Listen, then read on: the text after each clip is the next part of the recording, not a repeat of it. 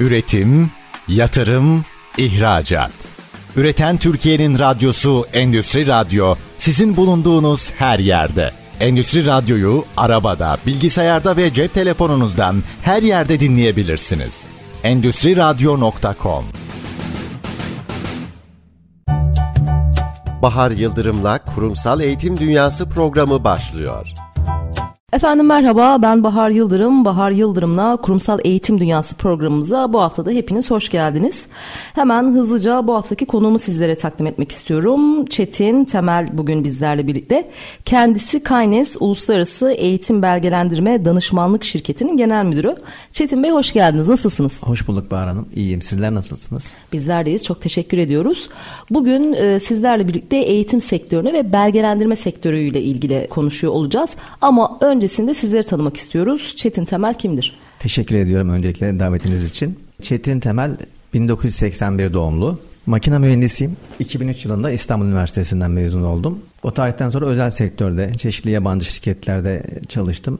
iki bin on altı ile itibariyle de kendi işimi yapmaya karar verdim. Aslında hobi olarak başladığım bir işi bir süre sonra profesyonel bir noktaya, bir noktaya taşıdık ve çalışan sayımız belli bir noktaya geldi. Böyle hiç düşünmediğimiz bir anda şirketimiz flash bir marka haline geldi. Düşünmediğiniz bir anda derken aslında orada bir stratejik adımlar atarak değil de nasıl, yani birdenbire yükselmesinin sebeplerini bugünkü bakış açınızla neye bağlıyorsunuz? Hobi olarak başladığımız için şirketimizdeki çalışmalarımıza büyük bir beklenti veya büyük bir hedef koymadık kendimize. Sadece bir ofisimiz olsun, bir de ortağım var benim, onunla birlikte evet. diye başladığımız bir yolda aslında biz geçmişteki deneyimlerimizi ortaya koyarak iş dünyasının tam da beklediği eğitim anlamında, özellikle teknik, ara kademe, personel eğitimi anlamında bir açık noktaya oturduğumuzu fark ettik ve bu bizim şirketimiz için büyük bir itekleyici güç oldu. Evet, aslında doğru e, sektördeki açığı yakaladığınız için oradaki büyüme ivmesi hızlı bir şekilde e, ilerledi. Peki bir makine mühendisiyken, kurumsal bir çalışanken hı hı. birden aslında çok fazla daha hani e, sizden şu anda anladığım kadarıyla idealleri olmadan hobi olarak başladınız. Hı hı. Bu şirketi kurma e, nedeniniz ne oldu? Yani Yani kurumsal hayattan çıkıp kendi işinizi hı hı. yapmaya itekleyen sizi hani dürtü, güdü ne oldu? Kurumsal hayattayken çok mutluydum. Yani işimi çok severek yapan bir e, mühendislik e, evet. hayatım oldu. Ar-Ge, üretim, imalat, kalite bölümlerinde çalıştım. En son kalite müdürüyken kurumsal hayat içerisinde çok güzel bir yer edindim ama e, hep aklımda bir girişim yapma fikri vardı. Tabii bununla ilgili de sermaye e, sorunu vardı. Eğitim alanında bir girişim yaparak e, düşük bütçeli, e, çok fazla sermaye gerektirmeden daha çok bilgi üzerine kurulu bir iş modeli e, benim için büyük bir fırsat oldu. Bunu da geçmişteki iş deneyiminde özellikle çalıştığım bir yabancı şirkette şirketin eğitim planlamalarını ben yapardım. Evet. E, yıllık eğitim planlamalarını, sektörde eğitim firmaları bulup firmamızın içerisindeki personelin eğitim ihtiyaçlarını analiz edip onunla piyasadaki eğitim firmalarından eğitim alma konusunda sürekli bir araştırma içindeyken aslında burada fark etmeden bir deneyim kazanmış oldum. Evet. Ve birçok noktadaki açığı da görmüş oldum. Masanın diğer tarafında oturarak eğitim firmalarının neyi sunabildiği, neyi sunamadıkları veya özellikle biz Gebze bölgesinde olduğumuz için ve çok fazla sanayinin yoğun olduğu bir bölge olduğu için o bölgeye hızlı, o bölgeye yakın bir eğitim çözümü sunacak bir kuruluş olmadığını fark ettim. Çünkü firmalarımız genellikle bu tür hizmetleri İstanbul, Ankara, İzmir'deki büyük firmalardan almaya çalışırken e, ulaşım büyük bir sorun. Dolayısıyla lokasyonumuz hızlı. Çok fazla firma var. Yani binlerce e, şirketin olduğu bölgedeyiz. Dolayısıyla orada e, küçük bir bilgisayar kursu olarak başlayıp daha sonra o bilgisayar kursuna ben iki bin on altı yılında dahil olup endüstrinin ihtiyaçlarına yönelik eğitimleri de ürün gamına koyduğumuzda İkinci. büyük bir teveccüh oldu firmamız için ve büyüme trendimiz de o şekilde başladı. Aslında doğru konumlandırma, potansiyel müşteriler, bir müşteri arayışı veya müşteriyi hani daha çok ulaşmayla ilgili zaman kaybından ziyade hala hmm. hazırda potansiyel müşterinin olduğu bir hmm. lokasyonda başlamanız, başlıyor olmanız sizi bayağı hızlandırmış süreci diyelim. Peki sizden eğitim sektörünü bugünkü bakış açısıyla genel olarak değerlendirmenizi isteyeceğim. Eğitim hmm. sektöründe şu anda neler eksik, daha çok nelere ihtiyaç var? Hı hı. Yani endüstri açısından baktığımız zaman şirketler artık eğitim büyük bir ihtiyaç olarak görüyorlar. Çünkü insan kaynağı ve nitelikli insan kaynağı çok önemli. Nitelikli insan kaynağını işe alıp başlamak önemli. Bu nitelikli insan kaynağını geliştirmek de çok önemli. Dolayısıyla firmalar artık eğitimi bir ihtiyaç olarak görmekteler ve sürekli olarak eğitim planlamaları yapıp, eğitim ihtiyaçlarını belirleyip, çeşitli yaşadıkları iş süreçlerindeki faaliyetler, düzeltici önleyici faaliyetler neticesinde ortaya çıkan eğitim ihtiyaçları noktasında artık eğitim almayı bir ihtiyaç olarak görüyorlar. Türkiye'de de bu konuda önemli gelişimler var. E, firmaların eğitim ihtiyaçlarına kurumsal eğitim çözümleri sunabilen firmalarımız var. Hem örgün hem uzaktan eğitim çözümleri noktasında e, belli bir noktaya gelindiğini düşünüyorum ama tabii ki yine ihtiyaçları iyi analiz edip onlara spesifik çözümler, eğitimler anlamında yani e, atıyorum iş yerindeki eket loto gibi bir konuda spesifik eğitim verebilecek çok fazla çözüm üreten firmamız yok. Belli bir seviyede çözümler sunuluyor ama bunlar üzerine daha da konularak gidecek. Hatta uzaktan eğitim noktasında da firmaların ihtiyaçlarını çözebilecek düzeyde firmalar oluştu Türkiye'de.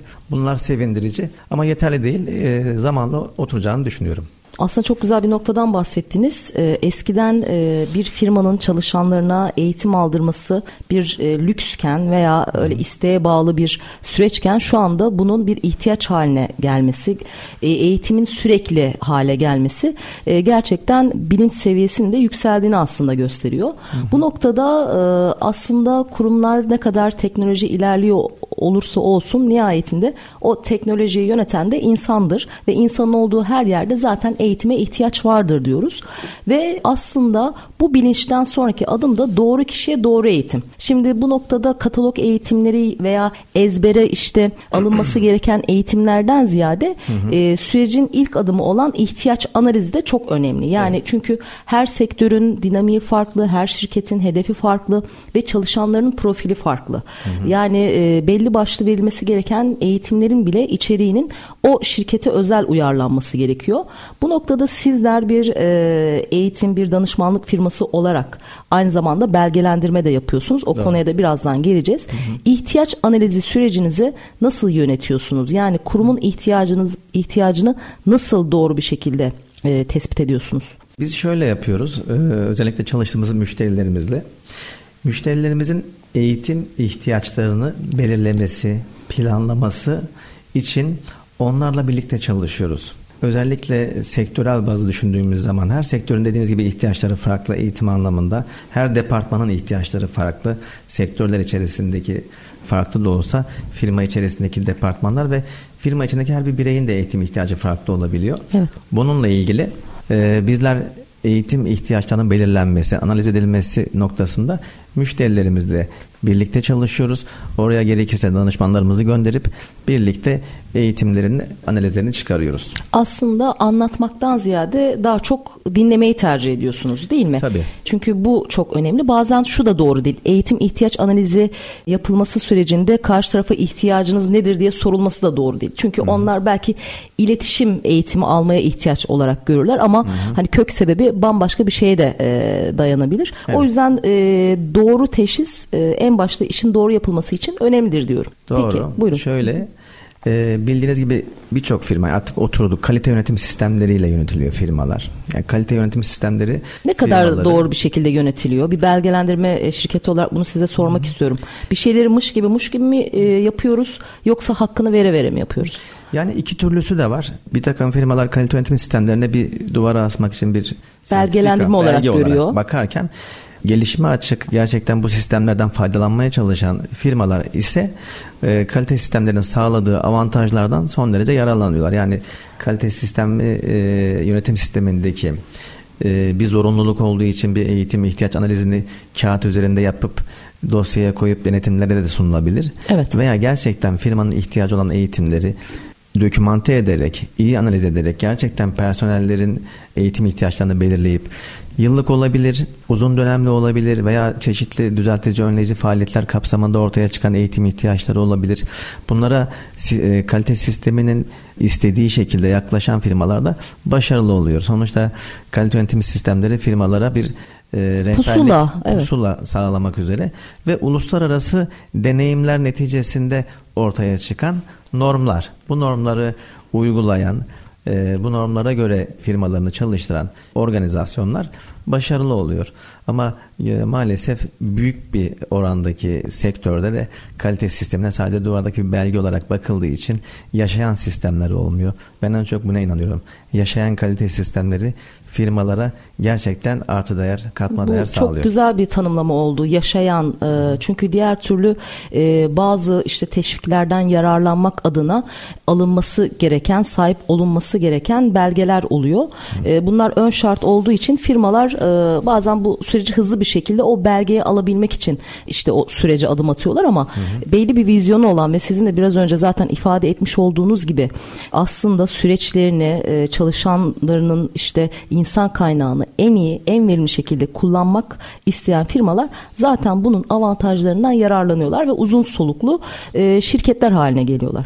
Peki e, şimdi konu konuyu açıyor ama adım adım ilerlemek gerekirse sizler e, ne tür eğitimler veriyorsunuz? Biraz eğitim başlıklarınızı tanımak isteriz. Hı hı. E, bunlardan hangisi zorunlu eğitimler, hangisi işte kurumun isteğine bağlı eğitimler olarak kategorize etmek isterseniz buyurun siz hı. dinleyelim. Şöyle benim bizim şirketimizin yapısı, Kaynes'in yapısı biraz benim mühendislik hayatımın bir e, yansıması gibi. Evet. Kalite yönetim sistemlerinden başlayıp, çünkü bir kalite mühendisi olarak uzun yıllar çalıştım ve bu sistemlerle çok uğraştım. Buradan başlayıp bu alana hitap eden eğitimlerin yanı sıra mühendislik yazılımları eğitimleri, mühendislikte iki boyutlu ve üç boyutlu modelleme eğitimleri, render eğitimleri e, gibi hem inşaat sektörü, hem makine metal sektörü, hem mimari alanda kullanılan yazılımların eğitimlerini vermekteyiz.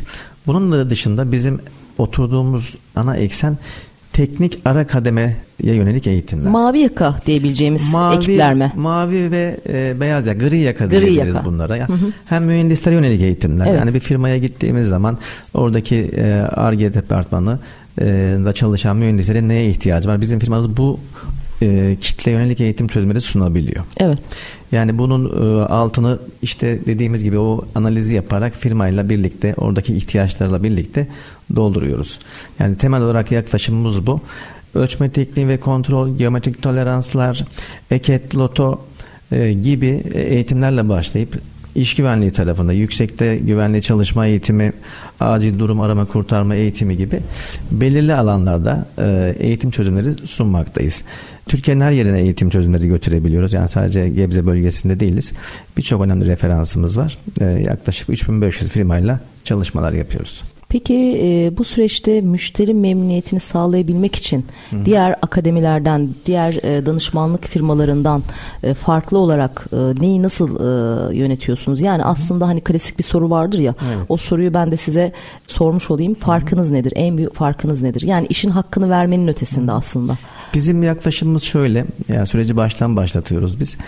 Firmanın ihtiyacına yönelik e, konu başlığını belirleyip o konuyla ilgili alanında en iyi olan kişileri, eğitmenleri, sadece, eğitmenleri, sadece alanında iyi olması yetmiyor, eğitim ve e, bilgiyi aktarma becerisi çok önemli. Biz bununla ilgili e, sektörde birçok profesyoneli evet. eğitici eğitimleri programımıza alıyoruz. Eğitim verme çünkü başka bir konu. Yani bir konuya hakimi olabiliriz, harika yapabiliriz ama eğitim noktasında, bilgiyi aktarma noktasındaki becerilerini artırmak istiyoruz. Yani eğitmen faktörü özellikle endüstriyel e, alanda, kurumsal eğitim noktasında, çünkü eğitim fakültesinden gelmiyor bu insanlar. Evet. Ama sektör profesyoneli, konusuna hakim, bu bilgiyi aktarmamız lazım. Bu, çünkü kıymetli bir bilgi oluşmuş ve bu bilgiyi başka insanlara aktarabilme yetisini kazandırmamız lazım. Biz bu alanda kafa yoruyoruz. Bir de eğitimden sonra bilginin kalıcı olması açısından bir takım yaklaşımlarımız var. Tam bu noktada kısa var. Bir ara verelim. Bilginin kalıcı olması için e, neler yapıyorsunuz, neyi nasıl yapıyorsunuz? Hı-hı. Kısa bir aradan sonra sizden tekrar dinlemiş olalım. Efendim, Bahar Yıldırım'la Kurumsal Eğitim Dünyası programımız kısa bir ara veriyor. Sakın bir yere ayrılmayın diyoruz. Üretim, yatırım, ihracat. Üreten Türkiye'nin radyosu Endüstri Radyo, sizin bulunduğunuz her yerde. Endüstri Radyo'yu arabada, bilgisayarda ve cep telefonunuzdan her yerde dinleyebilirsiniz. endüstri radyo nokta com. Efendim, Bahar Yıldırım'la Kurumsal Eğitim Dünyası programımızın ikinci bölümüyle tekrar karşınızdayız. Programı yeni açanlar için hemen kısa bir hatırlatma yapalım. Bu haftaki konuğumuz Sayın Çetin Temel. Kendisi Kaynes Uluslararası Eğitim Belgelendirme Danışmanlık Şirketi'nin genel müdürü. İlk bölümde eğitim sektörünü genel olarak değerlendirdik. İhtiyaç analizi sürecinden bahsediyor olduk. Ve bu noktada aslında eğitimdeki kaliteyi nihayetinde bu eğitimin hakkını veren eğitmenlerden geçtiğini söyledik. Şimdi evet, konusunda kişilerin hakim olması önemli. Zaten kurumların çoğu da artık daha çok teorik bilgiye hakim olan değil de bu bilgiyi pratikte aktarabilen eğitmenleri tercih ediyorlar. Sektörde ne kadar zaman geçirmiş olurlarsa olsunlar, ne kadar konuya hakim olurlarsa olsunlar, bu bilgiyi aktaramadıktan sonra aslında eğitim kalitesi de bir anlamda düşüyor oluyor. Hı hı. Siz e, reklam arasından önce e, bilginin kalıcı olmasından bahsettiniz. Yani evet, bazen şey oluyor, iki günlük bir eğitim oluyor, veriliyor, herkes motive oluyor, herkes mutlu oluyor ama bir hafta on gün sonra herkes tekrar alışkanlıklarına geri dönüyor. Bilginin kalıcı olması adına e, neler yapıyorsunuz? Bilginin kalıcı olması adına artık dijitalleşen dünyada çeşitli yazılımlar kullanıyoruz. Eğitim sunumlarımız sonrasında kalıcılaştırmayla ilgili çalıştığımız firmalarımız var. Bu firmalara bu çözümleri sunuyoruz. Ee, yazılımla eğitime katılan kişilerin rahat bırakmıyoruz. Bir süre boyunca bu süreyi yazılım belirliyor. Kişilerin durumlarına göre, eğitimin konusuna göre e, belirleyip kişileri bu eğitimin içeriğiyle ilgili ara sıra e, rahatsız ediyoruz. Bir tık daha açabilir miyiz bu süreci? Çünkü eğitimde gerçekten merak ettim. Verilen hı-hı. bilgilerle ilgili. Mesela e, örnek bir yazılım programı eğitimi verildi. Yazılım programı ve eğitim bitti. Verildi. Eğitim bitti. Sonra? Kişilerin telefonlarına kurduğumuz uygulamayla eğitimle ilgili belirli sıklıklarda, tabii bunlar istatistik olarak hesaplanarak evet. kişilere eğitimle ilgili çeşitli sorular ve çeşitli hatırlatmalar belirli periyotlarla yapılarak kişinin bilgisinin belirli bir oranda kalıcı olarak kalmasını sağlıyoruz. Ve ilgisinin de hani kopmadan tekrar o noktada olmasına hani dikkat ediyorsunuz. Kesinlikle öyle. Şöyle, kurumsal düzeyde sunduğumuz eğitimlerden çeşitli firmaların çeşitli beklentileri var. Ee, bazıları gerçekten bu konuda personellerinin eğitilmesi, yetişmesi, bilgi sahibi olması, beceri sahibi olmasını hedeflerken bazı firmalarımız da konuya daha farklı yaklaşabiliyor. Bunu bir motivasyon kaynağı olarak evet. gören firmalarımız da var. Bu da bir yöntem. Yani bu yanlış bir şey değil. Gerçekten de personel üzerinde olumlu bir etki yaratıyor. Eğitime gelen personel şunu düşünüyor. İşverenin bana işinden vakit ayırarak, yani mesaiden vakit hı hı. ayırarak eğitim sağlama, sağlıyor ve ben bunu bir motivasyon kaynağı olarak değerlendiriyor. Çalışan arkadaşlarıyla birlikte kendini değerli hissediyor. Yani kesinlikle. Kurumun ona sahip çıkması, kesinlikle. Ona yatırım yapması, onun kariyerine bir anlamda dokunuyor hmm. olması, çalışanın sadakati anlamında da, kuruma bağlılığı açısından da aslında dolaylı olarak evet. bir anlam taşıyor. Evet. Ben bunu kendimden biliyorum. Yani bir evet. mühendisken e, genel müdürüm beni bir eğitim programına veya e, oradaki sorumluluğu gönderdiği zaman çok mutlu olurdum kendi adıma. Yani bana güveniyor, bana değer veriyor. Bana yatırım yapıyor, bana değer veriyor. Buradan da genel müdürümüze selam göndermek evet. olalım, Levent Bey'e. Bunlar benim üzerimde çok olumlu etki yarattığı için bunu biliyorum. Yaşayan birisi olarak biliyorum. Bir çalışan olarak e, bunu yaşadım. Dolayısıyla firmaların eğitim aldırma konusundaki yaklaşımları hem motivasyon kaynağı olması, hem bilgi becerinin arttırılması, iş süreçlerinin iyileştirilmesiyle ilgili birçok fayda sağladığı için firmalar eğitime önem veriyor. Bu bilginin kalıcılaştırılması da oradaki yaklaşımların tercihine göre. Yani bir motivasyon eğitiminde belki bir uygulanmıyor biliyor ama bilgi almak, bir konuda uzmanlaşma yönelik eğitimlerde mutlaka bu tür çözümleri biz müşterilerimize sunuyoruz. Peki şimdi siz bir kuruma gittiniz, eğitim verdiniz ve o eğitime katılan işte katılımcılar, çalışanlar gayet memnun kaldı. Ondan sonra kurumla olan ilişkinizin devamı aslında daha süreç anlamında daha kolay. Çünkü artık belli bir kurum içerisinde algı oluşturdunuz.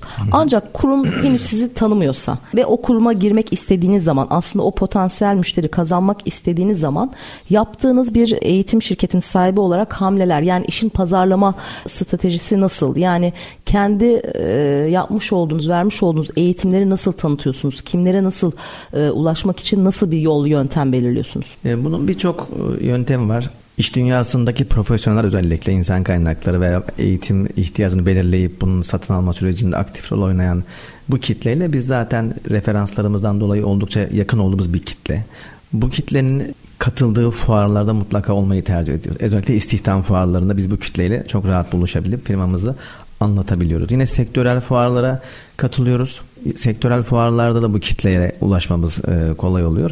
Onun dışında dijital alanı kullanıyoruz. Sosyal medya ve Google tarafındaki reklamlarımızı kullanıyoruz. Biz biraz satış odaklı bir firmayız. Yani satmayı seviyoruz ve satışa götüren kanalların tümünde de aktif olmak istiyoruz. Sektörel olarak da çok fazla sektöre hitap ettiğimiz için her sektöründe kendine özgü koşulları, kendine özgü dinamikleri olabiliyor.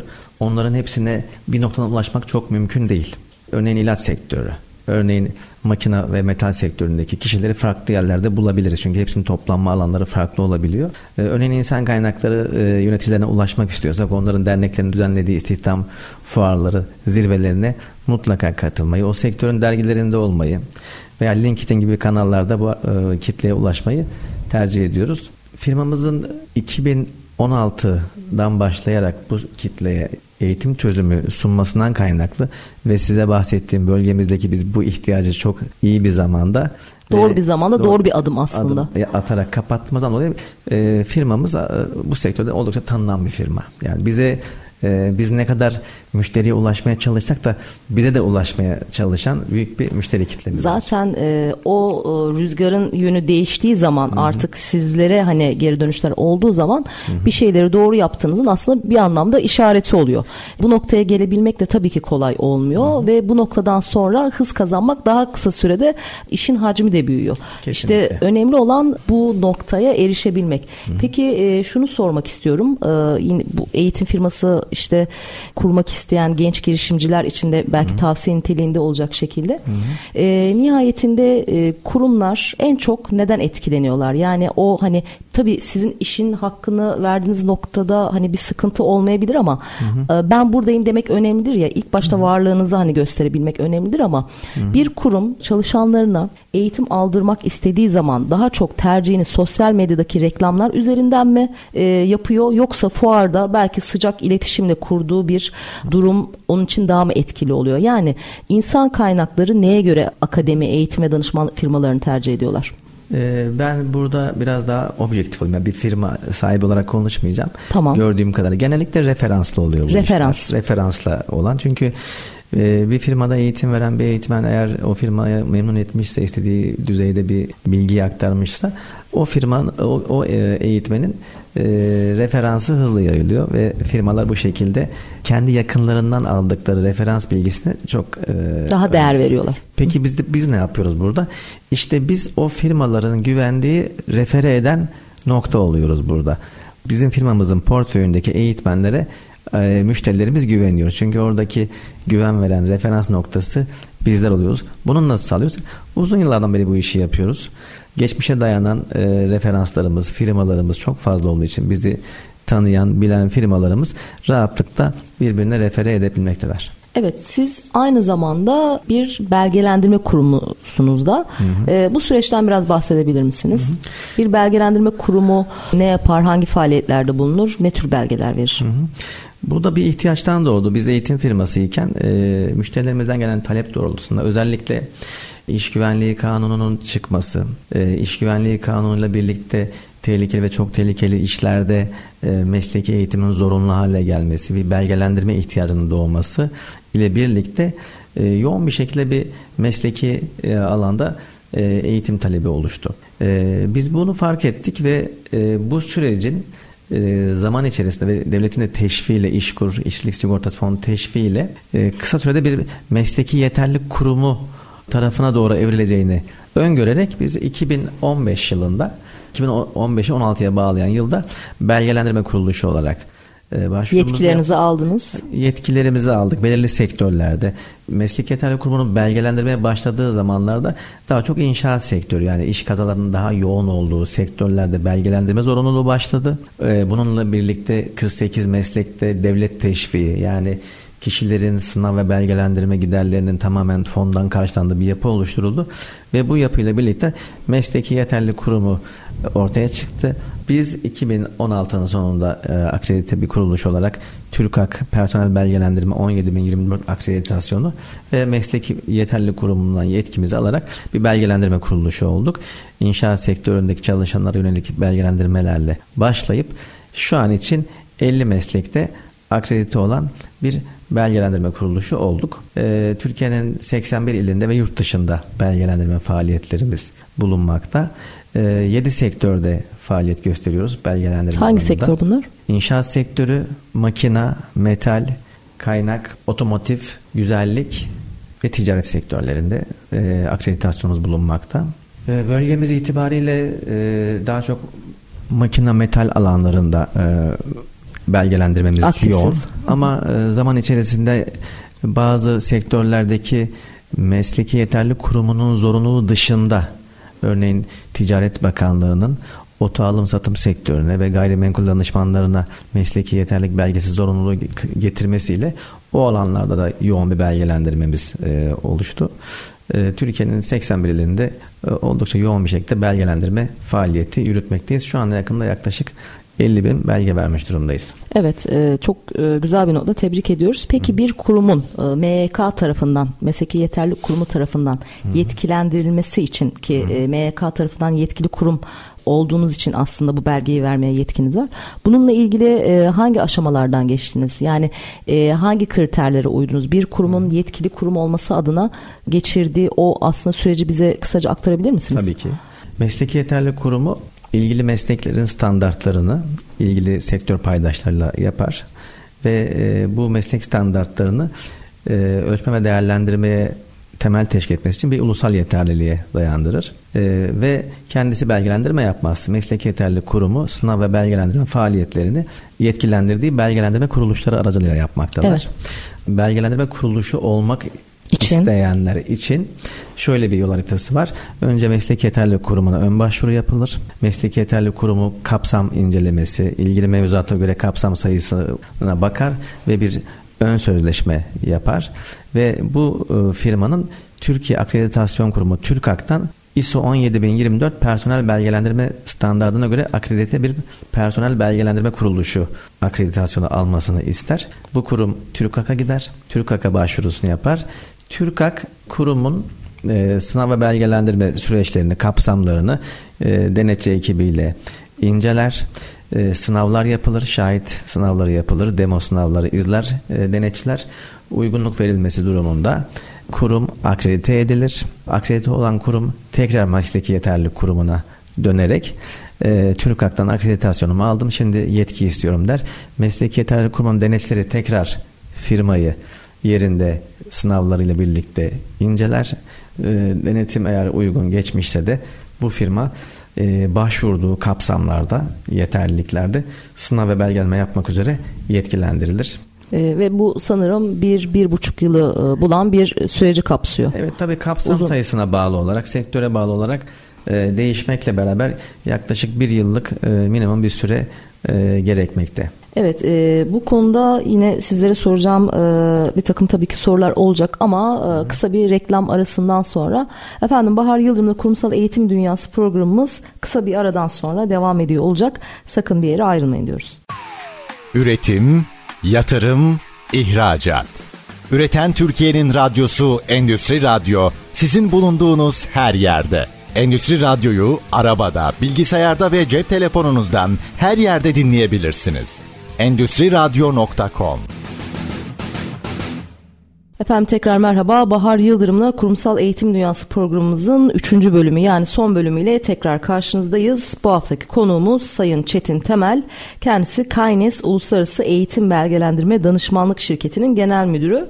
E, M Y K süreçlerinden bahsediyorduk Çetin Bey en son. Şunu sormak istiyorum. E, artık bazı e, branşlar işte meslek haline geldi. Yani ustalar, çıraklar bile artık bu belgeyi almadan o ustalığın, çıraklığını yapamaz hale geldi. Hı. Şimdi e, bu noktada tabii ki belli işte eğitimlerden geçilmesi ve bu sınavları girmesi ve bu belgelerin alınması gerekiyor. Peki bu belgelerin geçerli süresi var mıdır? Yoksa belli periyotlarda e, tekrar bu belgeyi alanlar sınava girmekle mi yükümlüdür? Belgelerin bir e, geçerlilik süresi bulunmakta.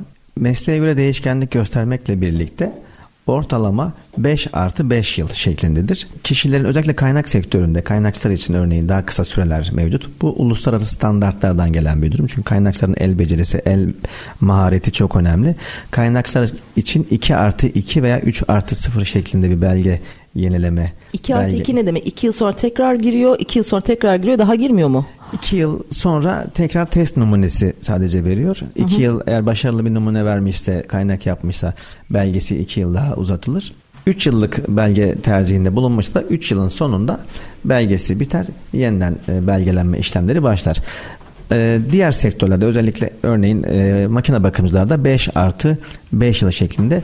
Burada da beşinci yılın sonunda belge yenileme kriteri kişinin bu işi bu beş yıllık süre içerisinde ne kadar yaptığıyla ilgili bir sorgulama, bir e, doküman kontrolünden sonra karar veriliyor. Eğer kişi örneğin beş yıl içerisinde bu mesleği bir yıl yapmış, dört yıl başka bir işle uğraşmışsa, beşinci yılın sonunda tekrar bu belgeyi almak istiyorsa o zaman tekrar uygulama sınavı sonucuna göre belgesi uzatılabilir. Peki hangi mesleklerde M Y K zorunludur diye soracak olursam? M Y K belgesi şu an yüz seksen bir meslekte zorunluluk bulunmakta.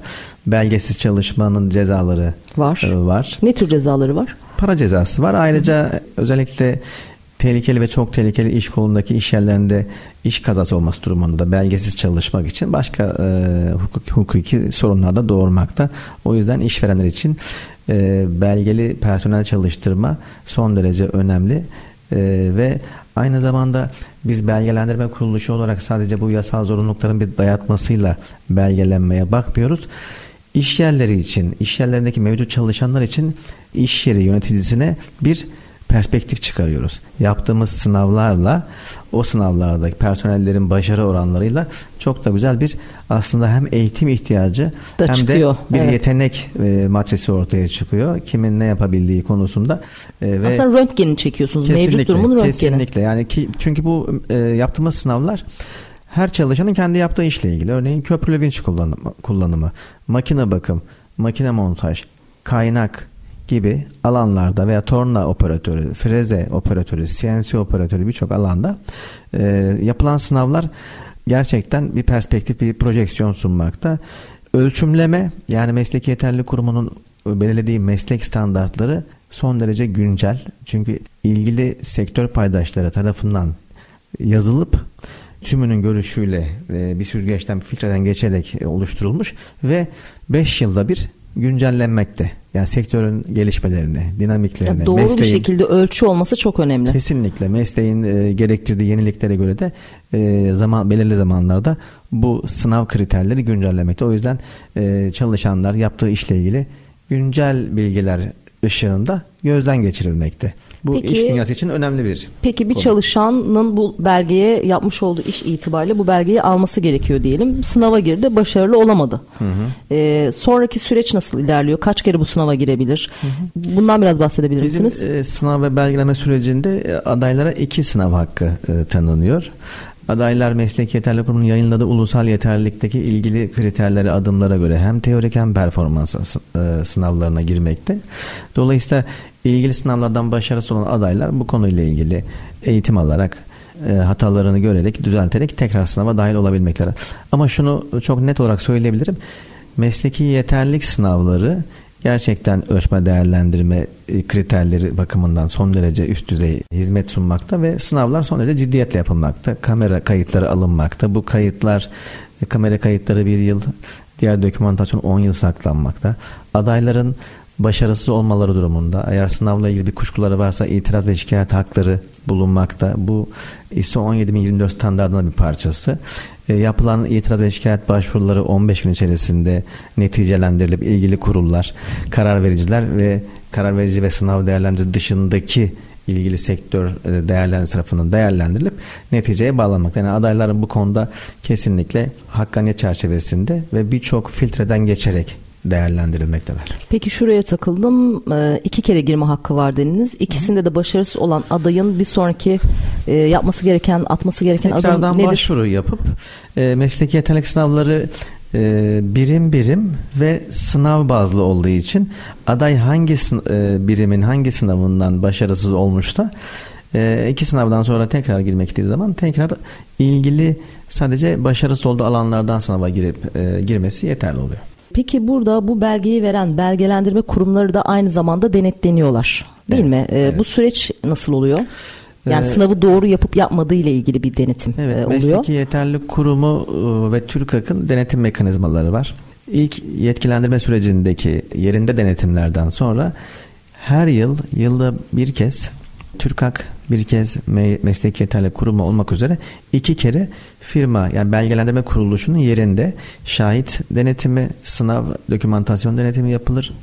Bunun dışında Mesleki Yeterlilik Kurumu'nun e, sınav baskın denetimleri vardır. Yani yapılan sınavlar Türkiye'nin neresinde olursa olsun önceden bildirimleri yapıldığı için yer, değerlendirici, adaylar tamamen portaldan belli olduğu için Mesleki Yeterlilik Kurumu sınavlara baskın denetimler düzenlemekte. Sınavın zamanında yapılıp yapılmadığı, sınavın gerçekten olup olmadığı konusunda veya kriterlere uygun sınavın gerçekleştirilip gerçekleştirilmediği konusunda yerinde baskın denetimler habersiz bir şekilde yapılır. Programsız denetim. E, ayrıca mesleki yeterlilik sınavlarının tamamı kameraya çekildiği için kamera kayıtları da kurum tarafından rastgele seçilerek istenip sektör bazlı riskli alanlardan başlayarak e, yapılan sınavlar bir de kayıt incelemesinden geçirilir. Yani gayet prosedürü e, olan ve e, her şeyin kayıt altında olduğu, soru sızıntılarının olmadığı e, ciddi bir aslında süreçten bahsediyoruz. Kesinlikle. İşin hakkının verilerek yapıldı. Kurumun ee, bu konudaki denetimleri son derece e, yüksek, sıkı. Sta- sıkı, yüksek standartta. Biz de bundan çok memnunuz. Çünkü verilen belgeler E, uluslararası anlamı olması nitelikte, lazım. Uluslararası nitelikte, yani uluslararası standartlara göre, uluslararası yeterliliklere göre. Türkiye'deki ulusal yeterlilikler Avrupa, Avrupa'daki ulusal yeterliliklerle refere edilmiş. Dolayısıyla dünyaya bağlanan bir yapının devamı niteliğinde. Dolayısıyla e, kıymetli bir belge, mesleki yeterlilik belgesi e, önemli. E, çeşitli alanlarda çıraklık süreçleri, kalfalık süreçlerinden geçilerek alınan belgelere ve denk bir belge statüsünde, yani mesleki yeterlilik belgesinin denk ki ustalık belgesidir. Ustalık belgesi alma süreçleri çıraklıkla başlayıp okula gidip iş yerine gidip kalfalık sürecini tamamlayıp ustalık sürecini tamamlayan bir kişinin alabildiği belge mesleki yeterlilik sınavıyla verilmekte. Dolayısıyla bu sınavın standartları, kalite güvencesi son derece üst düzeyde olmalı. Bu da kurumumuz tarafından, Mesleki Yeterlilik Kurumu tarafından ve bizi yetkilendirdiği şirketler tarafından sağlanmış bir durumda. O yüzden insanlar gönül rahatlığıyla mesleki yeterlilik belgesi alabilmeli. Bu sınavlara ciddiyetle bakması gerekir. Yani çünkü yani herhangi bir sertifikasyon programına gidip üç e, gün eğitim alıp alınan bir sertifika hmm. gibi değil, nihayetinde bir diploma hani ağırlığını taşıyan evet. bir anlamda bir nevi e, ve o yaptığı mesleğin e, mesleğinde yeterli olduğunu gösteren onaylı bir belgeden bahsediyoruz. Şimdi vaktimiz de az kaldı. E, biraz da sizin de güzel sektöründen e, bahsetmek istiyorum. Çünkü hmm. e, sizler yedi sektörde var olduğunuzu söylediniz ve en son adım attığınız hmm. sektör e, güzel sektörü ve özellikle hanımların, kadınların hmm. e, en yoğun talep gösterdiği sektör. Hı hı. Buyurun sizi dinleyelim. Bu sektöre nasıl adım attınız? Şu anda neler yapıyorsunuz? Ne tür eğitimler veya hı. bilgilendirmelerle aslında faaliyetlerinizi gerçekleştiriyorsunuz? Evet. Bizim mesleki yeterlilik belgelendirme alanında bir tane sektörümüz de güzellik sektörü. Bu sektörde güzellik uzmanlığı, epilasyon uzmanı, kuaför, protez tırnak uygulayıcısı gibi belgeler vermekteyiz. Ee, tabii biz hani kuruluşumuz böyle teknik ara elemanlara eğitim vermek, endüstrinin ihtiyaçlarını karşılamak, iş dünyasıyla eğitim çözümleri sunmakken bir anda kendimizi böyle bir alanda bulduk. Çünkü kurum böyle bir başlık aç, açmıştı ve biz bunun yetkilerini aldık. Mesleki yeterlilik sınavları öncesinde bir eğitim alma zorunluluğu yok, bildiğiniz gibi. Bazı bazen var, bazen yok. Bazen e, bazı eğitim yeterliliklere göre değişmekte, evet, ön evet. şartlar olabilmekte ama evet. bizim sektörümüzde herhangi bir e, yani belgelendirme yaptığımız sektörlerde bir eğitim alma ön şartı bulunmamakta. Dolayısıyla bizim e, bel, belgelendirme alanlarımızdan bir tanesi güzellik olunca insanlar bizden sürekli güzellik alanında, hani bir belgelenmeden ziyade bir eğitim onun eğitimini almak istiyor. Bulunuyor ve bir eğitime ihtiyacının olduğunu fark ederek biz bu alanda bir akademi açtık. E, iki yıl oldu. B Akademi ismi. Nedir açılımı? B E Beauty, yani beauty ve estetik evet. baş harfleri. Evet. Ve İngilizceden de gelen manası var, bildiğiniz gibi. B Akademi bünyesinde e, özellikle güzellik sektöründe, güzellik salonlarında veya hastanelerde, kliniklerde çalışacak güzellik uzmanları, makyaj uzmanları, artistleri, tırnak uygulayıcıları gibi güzellikle ilgili aklınıza gelecek tüm branşlarda personel yetiştiriyoruz. Milli Eğitim Bakanlığı'na bağlı kurumumuz. e, bu kurum bünyesinde profesyonel, yani bu işi gerçekten e, başarıyla yapan hocalarımızla eğitim hizmeti sunuyoruz. Son derecede memnunuz güzellik alanından. Memnun olmanızın sebeplerini biraz detaylandırabilir misiniz? Yani uzun yıllar sanayi sektörlerine çalıştığımız için bize böyle makineler, programlar. İlk, tabii biz bu işe girdiğimiz zaman e, bize çok komik geliyordu. Yani güzellik sektörü bizim çok ilgimiz olmayan, bizim mühendis olarak farklı yani çok bir sektör. Yani, mühendis olmak, erkek olmak, yani dolayısıyla o alandan uzak. E, Daha ağır sana, sanayi. Ağır sanayilerde. Ben özellikle ben döküm sektörüne yönelik hep çalıştım. E, Oradan buraya geldiğimiz zaman biraz ilk etapta bir tuhaflık oldu ama şimdi çok alıştık. Yani güzellik sektöründe özellikle bizim gibi kurumsal yapıdan gelen kişilerin olması çok önemli. Çünkü biraz sektör yapı itibariyle farklı, bizim daha alışık olduğumuz sektörlerin dışında ilerleyen, çok hızlı, aslında bilgi kirliliğinin çok fazla olduğu, profesyonel firma sayısının çok sınırlı olduğu bir alan. Dolayısıyla güzellik salonlarından bahsediyorsunuz değil güzellik, mi? Hem güzellik salonları, yani salonları ben tabii ki e, sınıflandırmıyorum. Eğitim anlamında gerçekten e, kurumsal yapıdan gelip bu sektöre girecek kişilerin ben çok başarılı olacağına inanıyorum. Buradan da e, meslektaşlarımıza da öneriyorum. Yani bu alandaki iş fırsatlarını değerlendirmeliler. Türkiye açısından da önemli. Tabii Türkiye açısından da önemli bir alan. Yani güzellik alanında çünkü büyük bir pazar. Yani milyar dolarlık e, sektör.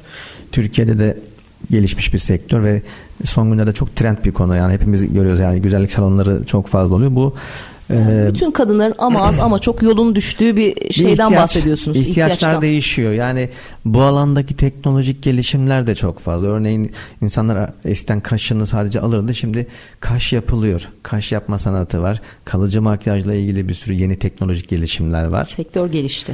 Sektör gelişti. Dolayısıyla ihtiyaçlar artıyor. İhtiyaç arttıkça da bu sektördeki firmaların çoğalması önemli. Türkiye'de de önemli bir yerde bu sektörde.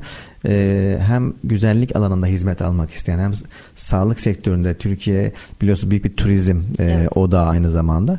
Dolayısıyla biz bu sektörde eğitim ve belgelendirme açısından aslında önemli bir yer aldık. Kalifeli elemanlar yetiştiriyorsunuz bu sektöre. Peki Çetin Bey, son bir dakikaya girdik.